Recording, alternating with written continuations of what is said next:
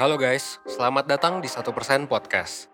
1% adalah startup life school terbesar di Indonesia yang berfokus pada isu kesehatan mental, pengembangan diri, dan edukasi life skill. So, basically 1% itu ngajarin gimana caranya agar lo bisa belajar dan berkembang menjadi lebih baik, seenggaknya 1% setiap harinya, menuju hidup seutuhnya. 1% Podcast adalah podcast yang ngebahas beragam hal menarik yang mengacu pada kurikulum 1%. Mulai dari fundamentals and basic skills, basic mental and physical problems, self-knowledge, relationship, karir dan produktivitas, filosofi, dan juga pop culture. Pada setiap subtopik yang ada, nantinya itu semua akan dibahas oleh hostnya masing-masing. Dan juga akan dibicarakan sama founder, mentor, psikolog, dan juga pakar yang expert dalam bidangnya. Lo semua bisa ngedengerin 1% podcast via Spotify, Google Podcast, Apple Podcast, YouTube, dan juga berbagai platform podcast lainnya. So, don't miss out and stay tune karena setiap harinya kita bakalan upload di jam 10 pagi. And that's all, enjoy 1% podcast.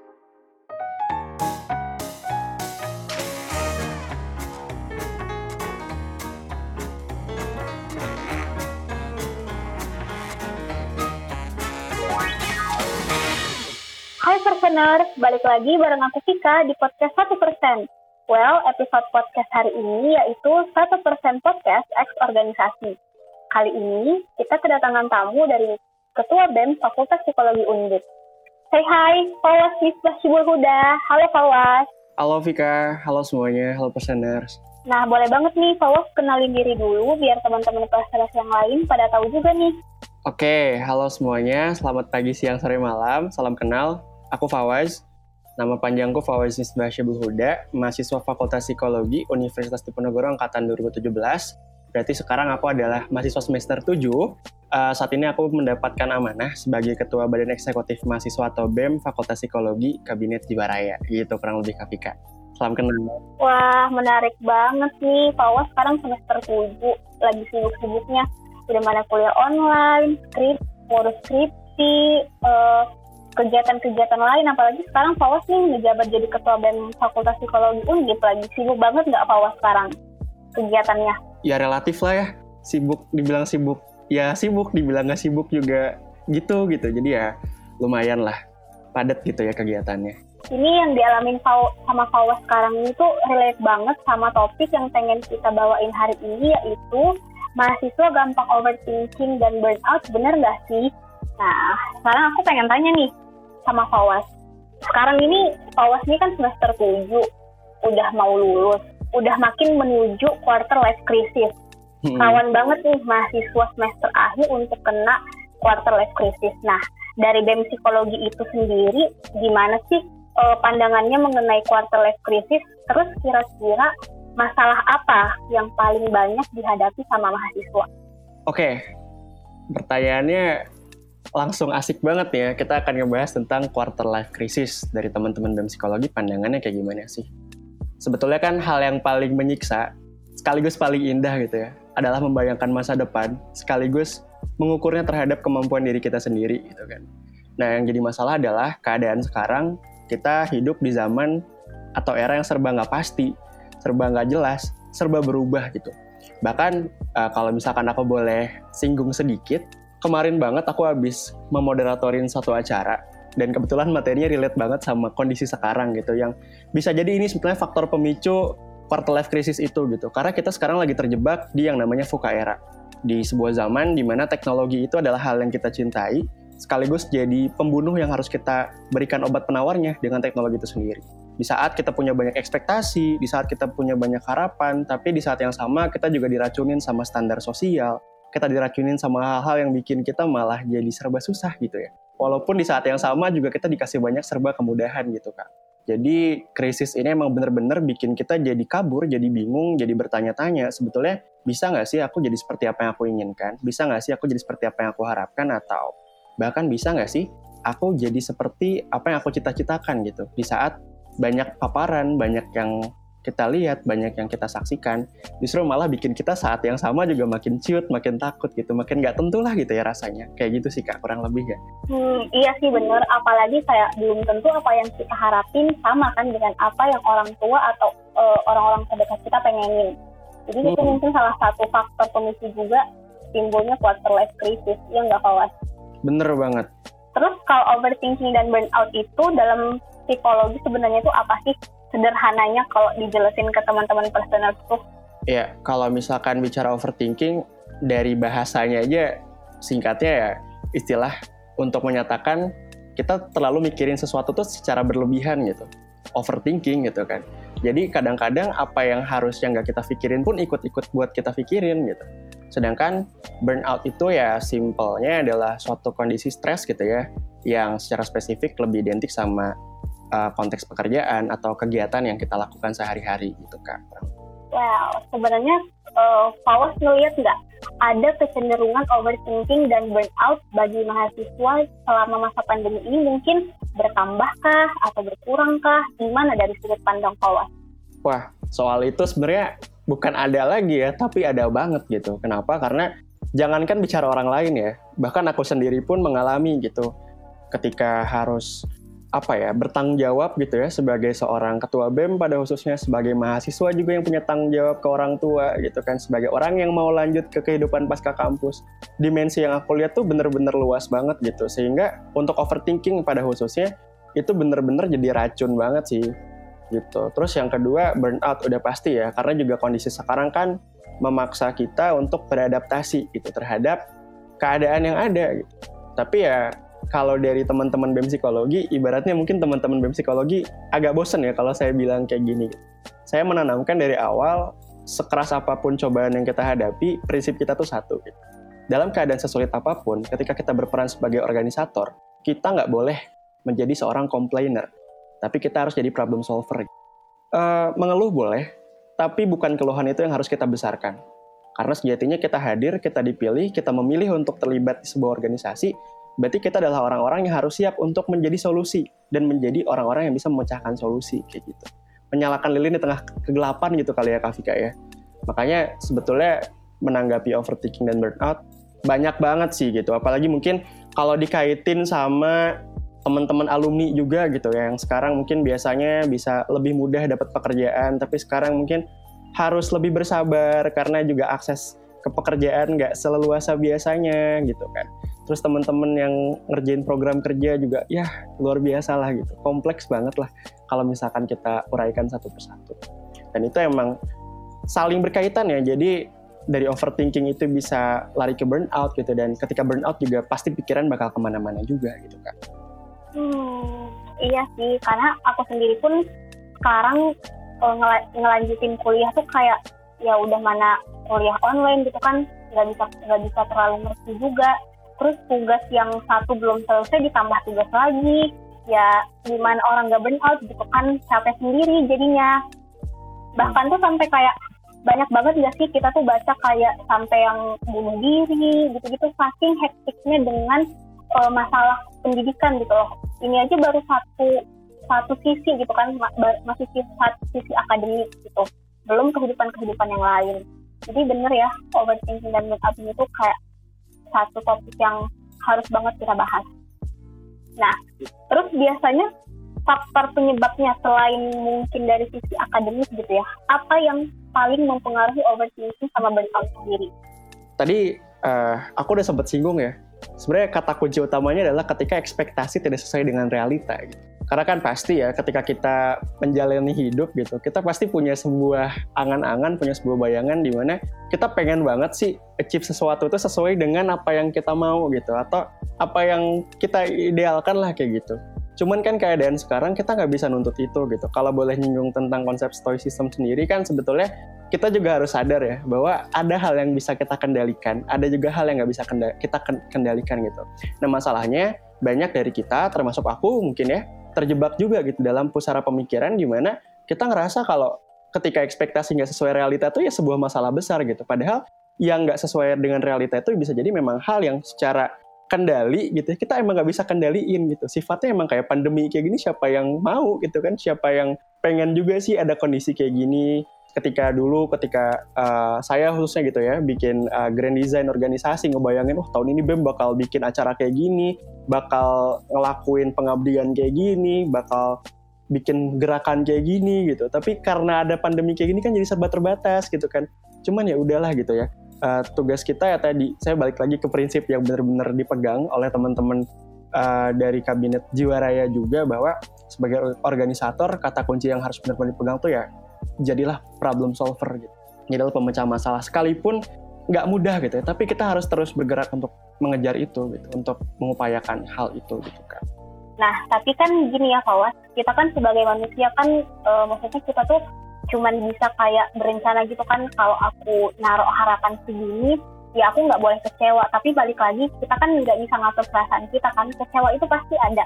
Nggak mungkin kita nggak nggak mungkin kita nggak kecewa kalau apa yang kita ekspektasiin nggak sesuai nah gimana cara Fawas untuk nggak kecewa sama apa yang udah Fawas tetapin gitu kan targetnya sehingga tidak menimbulkan overthinking. Biar nggak kecewa gimana? Lagi-lagi sih sebenarnya ini lumayan banyak ya ajaran dari satu persen gitu dari video-video yang pernah saya tonton juga dan saya terapin banget ke kehidupan. Uh, saya tipikal orang yang selalu melihat masa depan itu sebagai suatu hal yang nggak terlalu pengen saya ekspektasikan gitu. Bahkan saya selalu melihat kondisi terburuk uh, atau potensi terburuk uh, yang akan memungkinkan terjadi gitu dari berbagai kemungkinan di masa yang akan datang. So ketika pandemi ini datang, pasti ya ada guncangan uh, psikologis mah pasti gitu. Apalagi kan kita juga punya harapan, cita-cita yang tertuang di visi, punya bayangan lah tahun ini tuh bakal kayak gimana. Tapi yang kita sadar semua itu kembali ke eksistensi. Eh, so, sorry, bukan eksistensi, esensi. Nah, maksudnya gimana? Jadi yang paling penting itu bukan eksistensi malah. Bukan tentang adanya kita sekarang, tapi esensi kenapa kita harus ada. Nah, ini juga ibaratnya nyinggung apa yang pernah dibilang sama Simon Sinek gitu. Kalau misalkan ya kita tuh harus start from why gitu, jangan start start from what gitu. Jadi aku sendiri ngelihat ya why ku kenapa sih aku ikut BEM, kenapa sih aku harus mencalonkan diri sebagai ketua BEM ya? Aku sadar tugas utamanya adalah pengabdian gitu. Tugas utamanya adalah mengoptimalkan masaku ketika kuliah ini untuk mengabdi untuk mahasiswa di fakultas, untuk masyarakat fakultas, bahkan untuk fakultas dan universitas juga gitu. Nah, ketika ada kondisi kayak gini, ya nggak usah terlalu dilarut-larut gitu ya. Nggak nggak usah terlalu dibawa berlebihan karena esensi dari berorganisasi itu apa sih? Ya untuk mencapai tujuan bersama gitu. Dan aku sadar bahwa organisasi itu ibaratnya sebagai seorang anak gitu ya sebagai seorang manusia lah karena juga kan ada ya yang menganalogikan organisasi itu sebagai suatu tubuh gitu. yang di mana organisasi itu ya ada ada masa pertumbuhannya masing-masing. Dan kalau sekarang aku lihat ya organisasiku di BEM Psikologi itu masih ada di titik ya usia remaja kayaknya gitu ya, belum bener-bener dewasa yang matang. Karena ya semua butuh waktu. Dan sifatnya kan estafet dari generasi eh, terdahulu ke generasi sekarang dilanjutkan gitu. Terlebih juga karena fakultas psikologi juga fakultas yang paling baru gitu ya di eh salah satu fakultas paling baru kedua terakhir gitu uh, sebelum sekolah vokasi yang ada di Undip. Jadi secara keorganisasian umur organisasi kita juga belum setua yang lain gitu. Cuman terlepas dari itu semua kita sadar gitu. Tugas kita di sini adalah menurunkan sebanyak-banyak prototipe yang bisa nantinya adik-adik kita teruskan untuk produk keorganisasian mereka gitu. Jadi lebih ke sana sih fokusnya sekarang. Kalau dari perspektif organisasi, kalau dari perspektif personal, sebetulnya saya bahkan ngerasa kalau berhubung saya juga belajar di psikologi ya, sebenarnya berbagai fenomena yang ada di dunia ini, apalagi yang bersinggungan sama manusia adalah peluang gitu. Karena psikologi kan ilmu tentang kehidupan gitu ya, ilmu tentang manusia, di mana apa pun yang terjadi dengan manusia sangat bisa dikaji dan dicarikan solusinya gitu kak. Jadi saya juga kebetulan punya interest terhadap ranah riset, ya itu yang memacu saya untuk bener-bener ngerasa kayak nggak terlalu gimana-gimana banget, bahkan saya jadi banyak belajar hal baru gitu ketika menghadapin masa pandemi COVID-19 ini kayak gitu. Hmm, iya bagus banget nih penjelasan Fawas. Aku juga setuju sih sama gitu. Kayak ya kita sendiri tuh harus bisa ngatur uh, apa yang kita ekspektasiin gitu kan. Nah, selanjutnya menurut Fawas, overthinking sama burnout itu dampaknya apa sih yang paling parah? Kira-kira ada nggak selain dia menyerang mental, ada nggak pengaruhnya sama fisik terhadap orang yang ngalamin? Oke, okay kalau misalkan satu satu satu istilah mungkin yang paling bisa gambarin ya itu bikin kita jadi nggak produktif. Bahkan membunuh secara perlahan gitu ya. Karena kita sibuk dengan pikiran sendiri kita sibuk sama rasa lelah mental kita sendiri gitu ya lelah psikologis kita sendiri lelah fisik kita sendiri kita jadi lupa untuk menyibukkan diri kepada hal yang lain gitu. Bahkan kan suka ada ya istilah yang atau meme gitu ya yang menghadapkan antara sibuk versus produktif gitu. Jadinya kita malah condong sibuk untuk hal-hal itu gitu daripada kita mikir untuk melakukan hal-hal yang produktif kita bisa melakukan apa sih, kita bisa create apa sih gitu kan. Sedangkan sekarang at the same time gitu ya, di masa-masa pandemi kayak gini banyak banget kan orang-orang yang malah berinisiatif buat bikin platform gitu kan, buat bikin startup bahkan gitu kan buat nyari jawaban-jawaban dari permasalahan yang ada secara konkret gitu. Jadi potensi yang ada sekarang tuh bener-bener lebih optimal lagi. Nah kalau bicara fisik, sebetulnya uh, aku juga tipikal orang yang sangat percaya kalau mensana incorpore sano gitu kan di dalam tubuh yang sehat terdapat jiwa yang kuat gitu. Bahkan kan di lagu kebangsaan Indonesia Raya, yang dibangun itu nggak cuma badan, tapi juga harus jiwa. Udah pasti kalau ada something sama jiwa, ada something juga sama badan atau sama fisik. Hal paling mendasar ya, ketika kita sibuk sama pikiran, kita lupa sama hak-hak tubuh kita yang lain. Tubuh atau diri juga berhak untuk mendapatkan kesenangan. Tubuh atau diri juga berhak untuk mendapatkan rasa aman, rasa nyaman gitu ya. Tubuh atau diri juga berhak banget untuk mendapatkan asupan gizi yang baik gitu. Karena aku juga percaya ketika kita nggak mengonsumsi makanan-makanan yang menopang gizi yang seimbang itu juga punya pengaruh yang besar gitu terhadap mood kita gitu. Makanya kalau kita bicara tentang sekarang banyak juga ya teman-temanku termasuk aku sendiri yang ketika masa pandemi ini berat badannya malah jadi overweight juga gitu. Jadi nambah berkali-kali lipat sih nggak sampai berkali-kali lipat sih mungkin ada ya. Cuman jadi kayak lumayan banyak gitu nambahnya. Karena kita nggak memaksa diri kita untuk bergerak gitu. Kita malah uh, terjebak sama pikiran-pikiran kita yang justru itu merantai kita ya untuk jadi terpenjara di pikiran kita sendiri. Dan itu bahaya banget sih sebenarnya kalau dibiarin kan. Iya sih ada juga kadang orang yang overthinking sampai kayak terus banget gitu kan nggak mau makan, nggak mau tidur, itu hmm. kayak bener-bener kelihatan appearance-nya gitu kantong mata lah, hmm. itu kan. Hmm. Iya benar banget iya. Nah menurut Kawas sebagai mahasiswa psikologi ada nggak cara untuk mengurangi kondisi tersebut, kondisi overthinking dan burnout dari okay. sudut pandang sebagai mahasiswa psikologi? Ini sebenarnya cara yang ibaratnya bisa diterapkan ya, karena jujur aku sendiri baru menemukan jawabannya. Jadi sebetulnya yang terkadang membuat kita hilang arah, yang membuat kita kejebak sama pikiran kita sendiri, adalah kita nggak sadar sama value kita. Kita nggak sadar sama nilai apa yang kita punya ada quote menarik juga nih yang lumayan nampar ya ketika aku juga ngalamin masa-masa kritis itu gitu masa-masa krisis itu quote ini bilang kalau siapa pun di dunia ini yang memiliki value dalam hidupnya tidaklah baginya akan terjadi sebuah kesengsaraan ketika ujian tantangan cobaan kegagalan ataupun hal yang menyakiti dirinya itu hanyalah datang sebagai ujian sebuah kehormatan. Jadi hal paling penting di dunia ini yang harus kita miliki adalah arah. Karena kalau kita nggak punya arah sebagai pimpinan, kita nggak bisa mengarahkan. Karena kita nggak tahu kita mau bawa bahtera ini ke mana, kita mau bawa kapal ini ke mana. Dan ini juga relate ya sama salah satu culture-nya di satu persen. Kalau nggak salah tuh ada you're the captain on your ship juga gitu. Kita sebagai individu, kita punya kendali gitu untuk mengendalikan diri kita. Dan kita sadar bahwa kalau kita bayangin diri kita sebagai nahkoda di sebuah kapal, ada badai yang nggak bisa kita kendaliin. Tapi yang bisa kita pastiin adalah gimana caranya bahtera kita atau kapal kita ini nggak hilang keseimbangan gitu untuk menghadapi badai tersebut. So, value dan kompas itulah yang harus benar-benar kita pastikan untuk tetap ada dalam diri kita. Nah, selain itu, aku juga kemarin dapat banyak insight bahwa sebenarnya sekarang solusi-solusi yang kita hadapi di era sekarang itu solusi-solusi yang agak kontradiktif sama apa yang biasanya kita anggap solusi terbaik gitu ya di antara solusi-solusi yang terbaik. Contohnya kayak gini. Uh, kemarin di konteks How to Survive in VUCA era itu ya, dia bilang kalau sebenarnya empat mentalitas utama yang harus kita miliki ketika menghadapi kondisi ini. Yang pertama adalah kita harus jadi orang yang paling bisa beradaptasi. Udah pasti itu mah ya. Karena insting manusia juga siapa yang paling bisa beradaptasi, ya dialah yang bisa bertahan hidup gitu. Kemudian yang kedua, kita harus aware sama apa yang ada di sekitar kita gitu. Sama diri kita apalagi. Kadang kan ini juga ya, kita kadang suka ngerasa siapa sih orang yang paling nggak peduli di dunia ini gitu. Orang yang paling nggak peduli sama diri kita tuh siapa sih? Mungkin ada orang yang bilang, oh si X, si Y, atau orang tua bahkan. Tapi kita nggak sadar kemungkinan besar bahkan kita sendiri yang nggak peduli sama diri kita itu.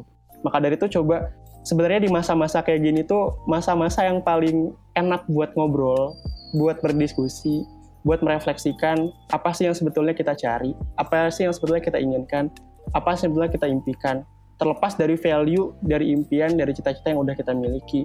Dan ada solusi yang agak mind blowing sih. Karena overthinking itu juga berhubungan sama kondisi di mana ekspektasi nggak sesuai sama realita. Aku juga nemu sebuah solusi. Ini juga disampaikan oleh uh, Mas Aryo Adimas ya. Dia adalah VP-nya Loket.com. Dia bilang kayak gini, yang bikin orang sekarang banyak krisis adalah kita terlalu sering untuk memikirkan hal yang terlalu jauh. Sedangkan kita lupa untuk membuat target-target jangka pendek gitu.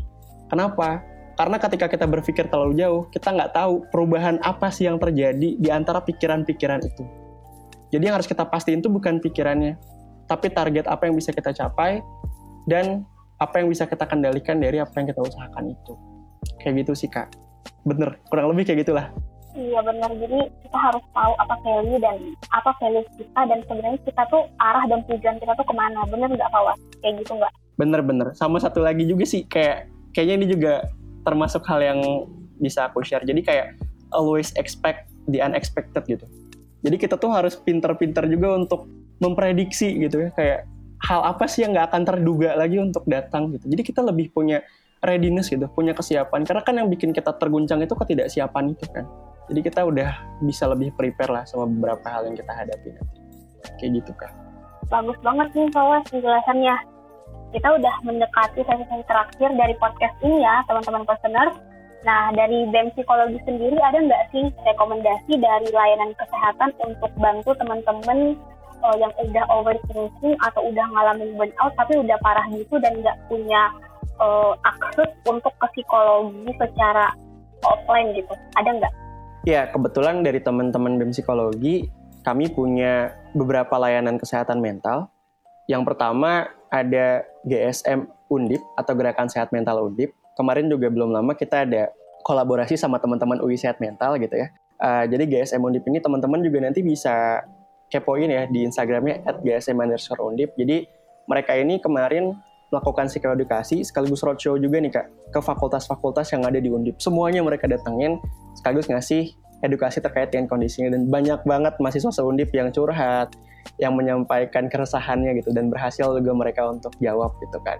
Terus yang kedua kita juga punya namanya kita teman cerita gitu atau layanan peer counselor dari teman-teman bidang pengabdian masyarakat. Nah, kalau tadi GSM itu dari teman-teman bidang kajian dan aksi strategis.